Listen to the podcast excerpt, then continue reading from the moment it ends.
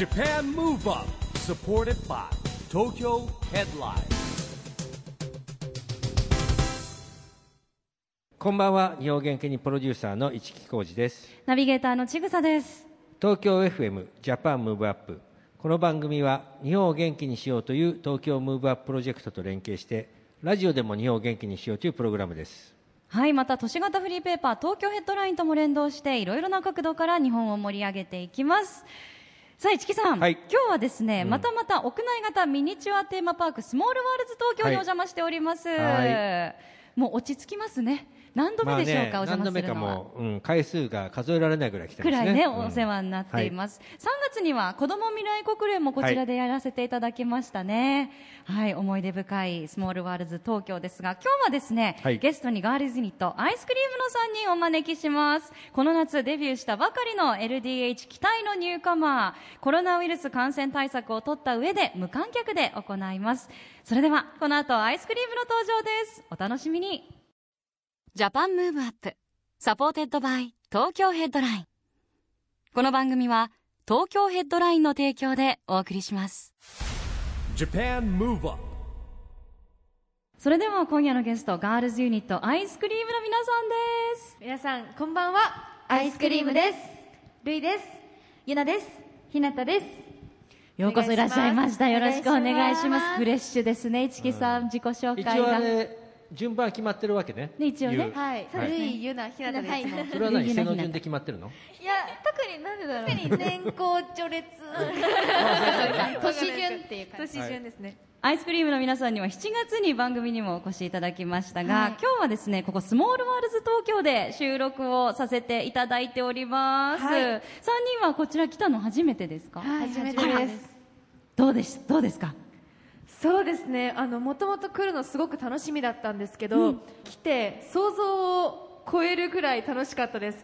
なんていうんですかね。自分が想像してたよりこう数倍壮大で小さい世界なんですけど本当にこう世界各国に本当に行った気持ちになれて私たち3人もすごく終始興奮しっぱなしでした。楽しかったです、るい。ちゃん、はいどうもありがとうございます。後ほどちょっと詳しくねどんなところはいがお気に入りだったのか聞いてみたいと思いますが、はい。ラジオの前の方もしかしてスモールワールズ初めて聞いたっていう方いらっしゃるかもしれないのでこのスモールワールズ東京どんなところなのかスモールワールズ代表取締役社長の近藤正拡さんに教えていただきたいと思います。近藤さんよろしくお願いいたします、はい、よろしくお願いします。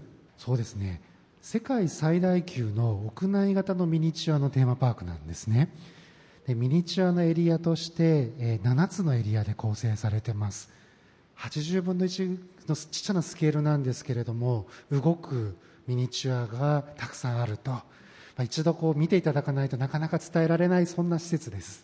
はい、あのルイさんもね先ほどちょっと想像を超えたっていうのお話もありましたけど、はい本当市木さん私たちもはい。想像してる何倍も すやもごいう楽しい精ですよ。密だしなんかね楽しいまあです80分のよね。1なんですけどリアル感もあるじゃないですか。ごいリアル動いてたりもしますしね、アイスクリームの3人特にどこがお気に入りでしたか？はい、あの私はですねあの世界のなんで街中を表現している部分があったんですけど、ヨーロッパのところがあってなんかすごく駅の構内だったりとかそのお城があったりだったりとかなんかいつも自分たちが住んでる日本とは全然別世界の場所に連れてってくれた感じがしたのですごくドキドキしてそこがお気に入りでした。あそこね、はい。本当こう旅行今ねなかなか行けない時期ですけど、あそこ見てるだけでいろんなところに行けた気になりますよね。はい。市木さんもあのエリアにいるんじゃないですか？いや僕はねちょっと引っ越しました。あ、引っ越したんだ。引っ越したあるんだ。ちょっとね、あの後で話題になってくるんです。あの今ですね SDGs ピースコミュニケーションシティというのを作ってまして、はいはい、もう制作中なんですね。制作中なんですけれどもちょっとか仮そっちに引っ越し中みたいな。なんですね。お試し引っ越ししてるんですね。ちょっとお話も後ほどね詳しく聞きたいと思いますが、お気に入りの場所。いかがでしょう？ルイさん、ひなはいたさん。、えー私、ルイのお気に入りの場所はですね、えー上海と、えー香港の場所で、あのーすごくネオン管の看板がたくさんある中国の街をこうフィギュアになっているところなんですけどすごくカラフルでこう夜のライトアップならではのこう実際に行っても写真を撮りたいなってすごく思いましたし、あのさっきもおっしゃっていたようにあのち本当に小さいものが動くフィギュアがたくさんあってあの中国ということでラーメンがこう中華なのでラーメンがこうの麺がこう動くフィギュアがあったんですよ。あのお箸でこう上下させてるみたいな麺を？えをっていうのがすごくこう細部細かいけど面白いなと思ってちょっとそのラーメンのボタン何回も押しちゃいました。はい。ーすごいいろいろある中でラーメンにすごい着目するとそういうこのなんですよ。ちょっと感動しまして。ちょっとこう食欲が見え隠れする感じ。あのすごくほら80分の1とかの小さいんだけども成功にできてるからね。なんかすごいリアル感感じるんだよね。そうなんですよ。面白かったです、はい。食べたくなりました本物のラーメン。なりました。中国行きたいです、はいはい 日向さんはいかがですか？はい、えっと、私はあの関西空港のこうミニチュアがすごいお気に入りで、こうエスカレーターだったりとかエレベーターだったりとかもこう動いたりするんですけどこう本当にこうレストランの中とかにちゃんとこう座ってご飯食べてる人だったりとかこう本当にこうな奥の奥の方にもこう人がたくさんいたりとかしてこう本当にこう全部見たくなっちゃうようなこう覗いて見たくなっちゃうようなこうミニチュアで本当にこうしかも日本っていうことでこうすごいこうリアルな感じもありましたしこう少しこう見慣れたこうミニチュアだったのでなんかすごい自分の中では関西空港がお気に入りです。うん。いやそれとねあの実はこう喋ってるちぐさもフィギュア作ってですねどっかに住んでるんですよ、今日もねみんなもフィギュア作ったと思うんだけど、あ作りました、もうそこら辺をねちょっと近藤社長に聞いてみましょうよ。ここここのあのスモールワールド楽しみ方の一つ。そうですね。スモールワールドってあのミニチュア建物が主人公ではなくて住んでる人が主人公なんですよね。なのでこう入り口で皆さん 3D スキャンをしてそれでこう自分をどこの世界に住まわせようと。で先ほど市木さんみたいに引っ越しもできるんですよ。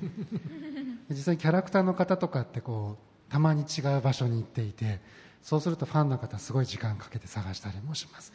なんかそんな住んで楽しむってことをこうみんなでやっていきたい。そんなプロジェクトのミニチュアです。そうですよ。だからお友達もファンの皆さんにもね私たちを探してみたいなね、こともできるじゃないですか、はいいいですね。で僕あのフィギュア作った時にちぐあのフィギュアできましたよって連絡をもらって本当はちぐささんのフィギュアをどっかにねあの本人に内緒で置こうと思ったわけ。ちょっとそその作戦失敗しちゃってね。あの自分で置いたんだよね結局ね。お置いてないです。置いてないの？だから私今日でもどこかにスタッフの方が代わりに置いてくださったうん。みたいで、今日30分かけて探したんですけど見見つつけられなかった。そうですよね。本当にたくさんミニチュアが置いてあるので。すっごいいっぱいあるから、い、やでもちょっとこれあの諦めずに、うん。絶対自分見つけたいと思います。今 自分迷子になってるのでどこのエリアにいるのか。そうなの見つけられなかったんです。でもどこかに必ず、はい。近藤さんいますよね私。ただヒントがないと見つけるの不可能でしょうね。結構ハードル高かったです。ノーヒントで行くの。はい。でもロマンありましたけどね。どっかに私いるんだなって思うとね、まあ、だから3人は一緒のとこエリアにいたら見つけやすいかもしれない。ねそう。なんかね結構あのどなたかしらあの似たようなあのコスチューム着てる女の子たちでビルの屋上にこう揃っていたりとかなんか浴衣着てる子たちとかなんかちょっと特徴のあるはい。お洋服着てる子たちがまとまってビルの上とかにいるとすごい見つけやすかったり目立ったり近藤さんしますよね。しますします、ね、はい。いろんなきっとあの目立ちやすい置くコツとかもあるのかななんて思ってたんでぜひあの後で3人で、ね、どこに置くか。そうそう、はいどこに置くか考作戦会えて、議ですね。そうそうそう作戦立てていいスポットに置いていただければと思います、私も探すの楽しみにしてます。でさっきあの市木さんお引っ越しの話ありましたけど、SDGs ピースコミュニケーションシティ、はい。スモールワールズに作るっていうアイディアは結構前からありましたけど。あのーほら番組でもやりましたけども、まあ、世界の子どもたちがね、はい。えーこと集まった子ども未来国連っていうのをね、えー3月にスタートしました、はい。えー第1回目なんですけれども22カ国の、えー50人の、ね、お子さんたちが参加してもらってですねその時にいろんな、ね、あの2030年の世界はどうなってほしいっていうことを子供た世界の子どもたちが話し合うんですよ。で同時にそれをじゃああの80分の1スモールワールドの中でそういう街を作ってみようという企画がありましてですね、えーまずねピースコミュニケーションタワー、えーアイデア募集をしてですね、えーまあ、これはね大学生までのアイデア募集だったんですけど、えー審査員に熊健吾さんって知ってる？あの新国立競技場とか設計した先生なんだけどね、まあ、模型そういう模型とかミニチュア世界なんだけどその審査員の先生に選んでいただいたグランプリがありましてですねそれを今の形にしてるんですね。もうじゃあ指導してるんですね、はい。でまあ、もうちょっとでできるんですけどそこに我々も引っ越してですね、えーそこにですねヘッドラインという会社も引っ越して、えー外務省のですねデスクも置いたりとかですね、まあ、いわゆるバーチャル仮想世界なんだけど模型ミニチュアのみあのスモールワールドで表現するってことになってましてですね皆さんの先輩のみやびもそこにいますよ。はい。参加してるんで、じゃあもう着々とシティはね今。着々と今ですね、えー近藤社長に協力をいただきながら、シティが作り上がっています今。もうでもあの3階のワークショップエリアのところにタワーそびえ立って中核の街のエリアができてますね。へー。一般公開になるのはいつぐらい予定なんですか？いつぐらいですかね、まあ、頑張ってあと1か月後ぐらいを目指したいなみたいな。もうすぐ楽しみです早いあなん年内て勝手なこと言っちゃって大丈夫ですねか？どうでしょうか。でもじゃあ年内目標ということにしておきましょうか、はい。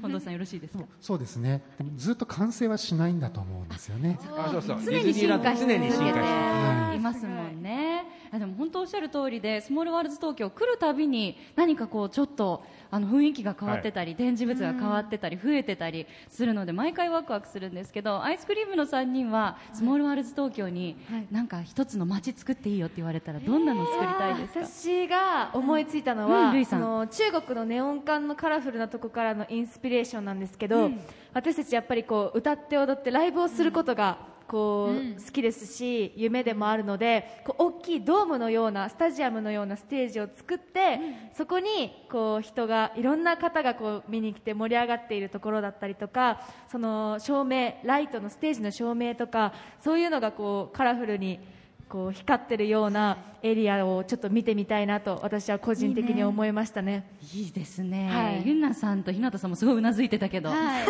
すごい、すごいいい案だなって今思いました。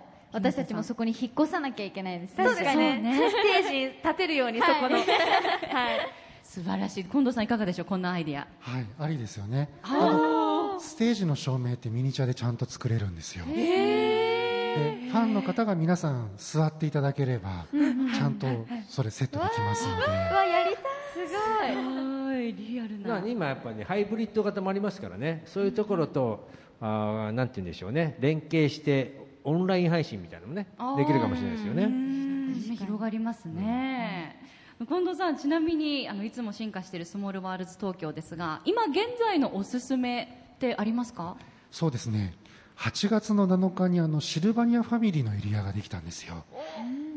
でこれ9月の20日まで一旦期間限定の展示なんですね。短いで一旦引き上げてその後模様替えをするかどうかはまたご相談でみたいな。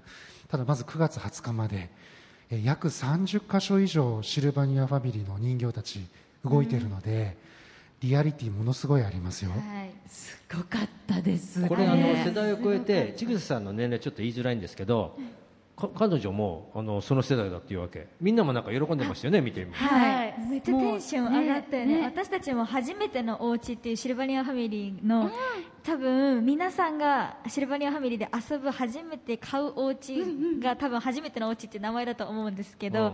私もそれを実際に誕生日プレゼントで自分自身シルバニアファミリーが好きで持ってたのですごくテンション上がりましたね。すごい。ちょっと世代を超えてなんかあの同世代感を味わえるっていう今すごい今快感です私、高校倍ぐらい生たちと。倍ぐらい違うよね倍は、ね。あ倍ぐらい違います違います。確かに、ね倍以上違うわ。ちょっと若い感じが今しというましたことはやっぱりすごいねすごいですよね近藤さん。シルバニアファミリーのこ3世代ぐらいいたんじゃないそうですよねもうあそこが一番多分シャッターをみんなが切ってた場所だったうん。確かに。もうあの細かくて先ほど近藤さんも30箇所シルバニアのね動物たちが動いてるとこあるとおっしゃってましたけど、あの歯医者さんみたいなとこ見た？歯医者さん。なんか病院か歯医者さんであの先生に診察されてる子供のリスみたいなビーバーみたいな子なんだけど怖くてちょっと小刻みに震えてんの。芸が細かくてそうちょっと先生がねあの治療をこうするような素振りで少し動いてて そんなれを細かいとこ見てたんですねそうなのもうそこたまらなくよく見ててますよねもうあれ最高ですよねシルバニアファミリーの世界にも歯医者が存在するんですね。確かに私も知らなかった今回すごいまた斬新な取り組みでこう手芸の東海さんとエポックさんとスモールワールドで取り組んでるんですよね。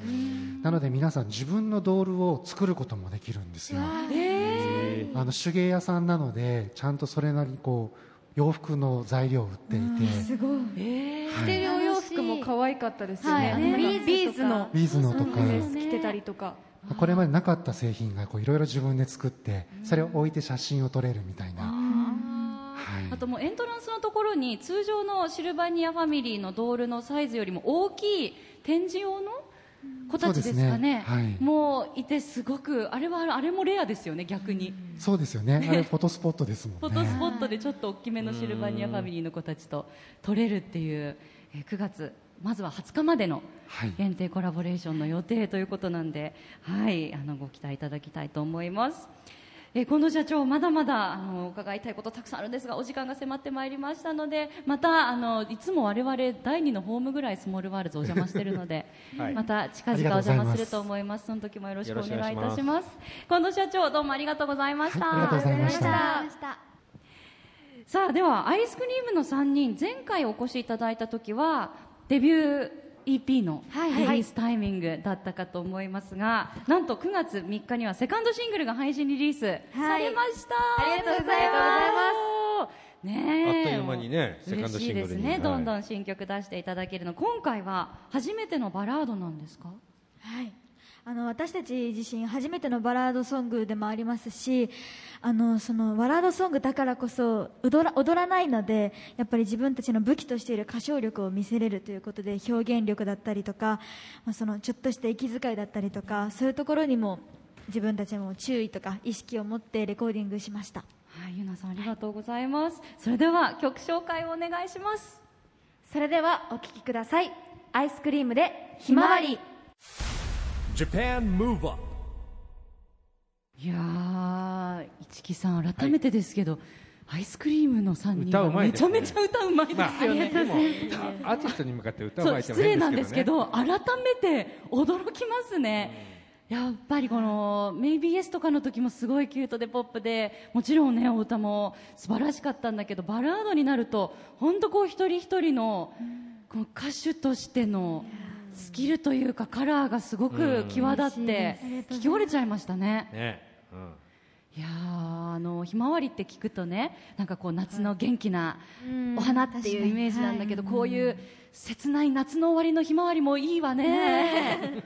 ねえ。あのどういうところがなんか苦労したとかあります？レコーディングで。はい、そうですね。やっぱりこう私たちもこうひまわりのこう歌詞をこうバラードとして表現するっていうのにすごくこう難しいなって思った部分もたくさんあったんですけど、やっぱりこう。バラードということで、まあ、さっきもユナが言ってたようにこう踊らないっていうのがあるので、こうよりこう歌でこう表現しないといけないなっていうことでこうレコーディングの際も、まあ、今回も3人でこうレコーディングの前にこうこういう風景だよねこういう色味だよねとかっていうのをこう細かく細かく話し合ってこうひまわりのこの世界観が皆さんにこう耳でも届くようにっていうことを意識してレコーディングしました。うん本当に素敵なんかこう新しいひまわりのイメージがすごい頭の中に浮かんで胸胸キュンですよ。嬉しいです。キュンでした。ありがとうございます。はい、えー iScream の昨日リリースになったばかりのニューシングル「ひまわり」お送りしました。今日のジャパンムーブアップはスモールワールズ東京からお届けしています。ゲストは iScream のるいさんゆなさんひなたさんです。後半もよろしくお願いします。お願いします。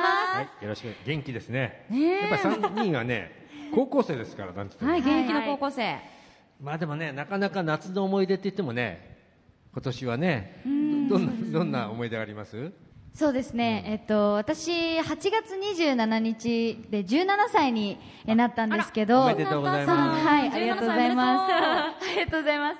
あのデビューして初めてのこう誕生日だったので、こうファンの皆さんからのお祝いのコメントだったりメッセージだったりとかこうこんなにたくさんこういただけると思ってなかったですしこう自分にこんなに応援してくれてる方がいるんだってすごい改めて再確認できたこう誕生日でもありましたしこうメンバーからもこうたくさんお祝いしていただいてこうその誕生日の日にはこう SNS のライブ配信だったりとかでもう本当にスタッフさん、メンバー、そしてファンの皆さんとか、本当にたくさんの方にお祝いしていただいたので、こう人生で一番思い出に残る誕生日だったなって感じます。楽しかったね。はい。楽しかったみんなねあのルイさんもゆなさんも、今すっごい楽しかったねって笑顔で言ってますけど弾けた、楽しかった。そうですね。一日を通してもう0時になった瞬間からもうその日の最後の終わりまでずっと一緒にいまして、はい。まあ、ステージに立たせていただいたりだとか、それこそライブ配信をさせていただいたりだとか、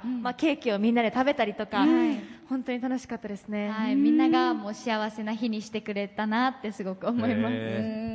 最高仲間と一緒に青ね春だね青春ですね。ね普段から3人でよく一緒に遊んだりもするんですか？そうですね、うん。あの日頃はもうお仕事とかこうレッスンとかで日頃から一緒にほほぼ毎日うん。会っている状態なので、学校も一緒だものね。そうです、なのでこうどこかに休日の日に遠出するとかは今はないんですけど、でもこう一緒に過ごすこう日常的な時間が長い分こうご飯をまあ夜ご飯一緒に食べるだとか、こうどこどこに行く時の移動の間にこう、たくさんお話ししたりだとか写真撮ったりとか、こうもう家族のようなこう距離でこういつもいるので。こう何気ないことが多分後々後から振り返った時にたくさん思い出になって、あ楽しかったな青春してたなって思うんだろうなと、ん。今感じてますね、ハリーさんありがとうございます。すごいしっかりしたねお答え、いや今いやいやいや本当。そういう、あのー確かおっしゃる通りよ。何気ないことが後から振り返ると一番思い出に残まあるんだから、人生倍生きてますからねそうそうこっち経験から言うと。そうそうそう。いやでもすごく興味がある今の女子高校生は何が流行ってるんですか？それ前のラジオの時も、もう貪欲だから。おじさん今の若い子たちの興味が何があるのかっていうの貪欲だから。興味がある。だってそのだってさあのトレンドも早く変わるでしょだって。あそうですね。そっか、そう芸人さんとかもきっとね流行ってるネタとかももう目まぐるしく変わっていくんでしょうね、今はちなみに最近流行ってることって？前回はインスタグラムのストーリーズのこうエフェクトでを使って自撮りをするっていうのをあー教えてもらいましたね。一木さんも撮ったじゃない。はい。カメラつながりで、うん。あの最近はやっぱこう iPhone のカメラとかじゃなくて、こうフィルム調うんうんのこうアプリで撮ることが多くて、こうフィルムカメラを買うんじゃなくてこう携帯に入ってるアプリの中で、こうフィルム調のこうカメラでありますあります。撮ったりするのは私たちの中でも流行ってますね。あのちょっとこうインスタントカメラで撮ったみたいな感じはい。ですそうです。やっぱり進化していくともまた元に戻ったりするわけですね。逆にねちょっとこはいうレトロ感みたいなのは、い。やでもそんなのが流行ってたらやっぱりこのスモールワールド最高だったんじゃないの今日はい、すごい楽しかったです。でももう、すごい写真撮りましたよね。本当に。映えだねなんかねあのコツを教えてもらった？撮るの。あの教えてもらいました。反対に。そうそうそうそう。携帯を反対に。あの携帯反対にはい。上下逆さまにして撮ると目そうなの線になっていいっていう。なんかリアル感があるんだよねそうなんですよね。ね。そうそう。なんか我々もでもスモールワールズ2になってきましたね市木さん。毎回通ってるからもうなんかちょっとこう偉そうに アドバイスしたくなるみたいな。いやいやいや。いやもうぜひね今日皆さんが撮ったねそれぞれのべあのベストショットをですねぜぜひね SNS で発信してください、はい。ね。はい。え、後で見せていただきたい。ですね。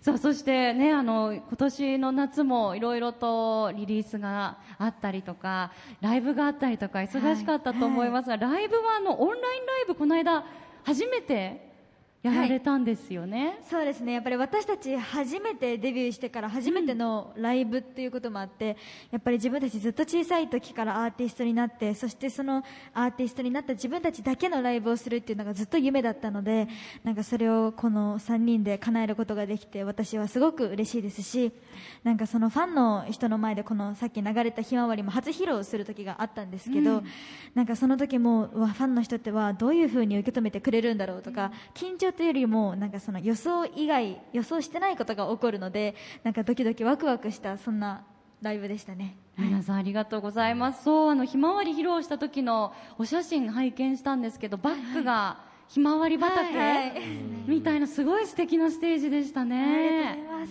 ねえ、ファンの皆さんの反応は何どんな感じだったんですか？そうですね。私たちもそのオンラインライブの日にオンラインライブ中に初めてこうリリースさせていただきます。こういう曲ですっていう風にひまわりを歌って、あの発表させていただいたので、もうドキドキだったんですけどライブが終わって SNS を見たらお疲れ様っていうコメントとともにこうひまわりで泣いたとかこう本当に心にこう響いたって言ってくださるあの方がたくさんいらっしゃってあこ私たち自身ももちろんひまわりの楽曲が好きでこうお気に入りの楽曲なんですけど皆さんにとってもこうアイスクリームの曲の中でこうよりお気に入りになるこう上位に入ってくるような曲になっていただけたっていうのを見てすごく安心しましたし、あのやっとこうしてリリースがさせていただくことができて嬉しいです。ルイさんありがとうござやっぱり SNS チェックするの？なんかこうエゴサーチじゃないけど、本当に。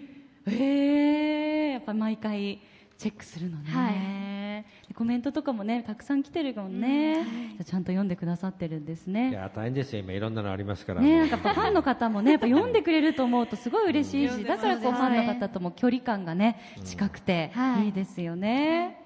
これからも本当にご活躍楽しみにしています。ありがとうございますじゃあ最後にリスナーの方に一言ずつメッセージをいただけますか？日向さんから。はい。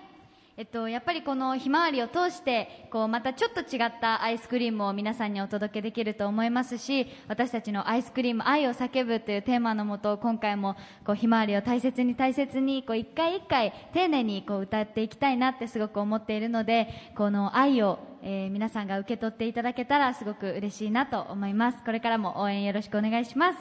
ありがとうございます。じゃあルイさん。はい、えーこの「ひまわり」という楽曲はもちろん夏の終わりの寂しさだったり恋の寂しさだったりこう儚さをリンクさせてる楽曲なんですけど寂しいだけじゃなくて背中を押してくれるようなまた明日からいろんな思い出作って大切にして頑張っていこうっていうメッセージも込められているのでこう前向きに皆さんの心にこう寄り添って背中を押す楽曲になればなと思います。私たちもこれから、えー頑張っていきますので応援のほどよろしくお願いします。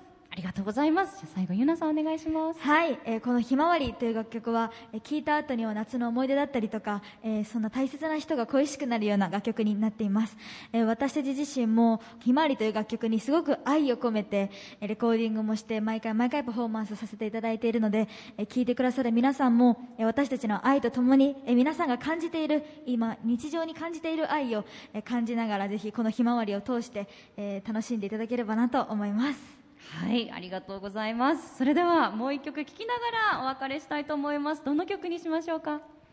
それでは聴いてくださいアイスクリームで Maybe Yes! 本日のゲストはアイスクリームのルイさん、ゆなさん、ひなたさんでした。どうもありがとうございました。ありがとうございましたありがとうございました。Japan Move Up, ここで毎月第2月曜日発行のエンタメフリーペーパー、東京ヘッドラインからのお知らせです。東京ヘッドラインのウェブサイトでは、ウェブサイト限定のオリジナル記事が大幅に増加しています。最近の人気記事は、関ジャニエイトが2周年のドラクエウォークのアンバサダーに、安田が本気のルーラーも、しかし何も起こらなかった。バリスティックボーイズがニューエラとタッグ、コラボコレクションをリリース。東京会館銀座スカイラウンジが9月1日にリニューアルオープン。 Girls² がアンニュイなメガネっ子に、 Zoff とコラボ、お揃いのメガネをかけて、などがよく読まれていました。その他にもたくさんの記事が毎日更新されていますので、ぜひ東京ヘッドラインウェブをチェックしてくださいね。今日はスモールワールズ東京からお送りしました。アイスクリームの3人もすごく楽しそうでしたね。楽しそうだし僕らもほら、あのー何回も来てるんだけど来るたびに新しくなってるでしょ？そうなんですよ。毎回初めてみたいな、はい新鮮な驚きと発見がありますからね、いや女子高生とか本当に楽しめるエリアだと思います。真好きにはたまらないですね本当にそうですすよね。ということで、ジャパンムーブアップ、今週はお別れのお時間ですが、次回も元気のヒントたくさん見つけていきましょう。はいこれからもみんなで知恵を出し合って日本を元気にしていきましょう、はい。ジャパンムーブアップお相手は一木広治とちぐさでした。この後も東京 FM の番組でお楽しみください。それではまた来週。来週。 Japan Move Up supported by Tokyo Headline。この番組は東京ヘッドラインの提供でお送りしました。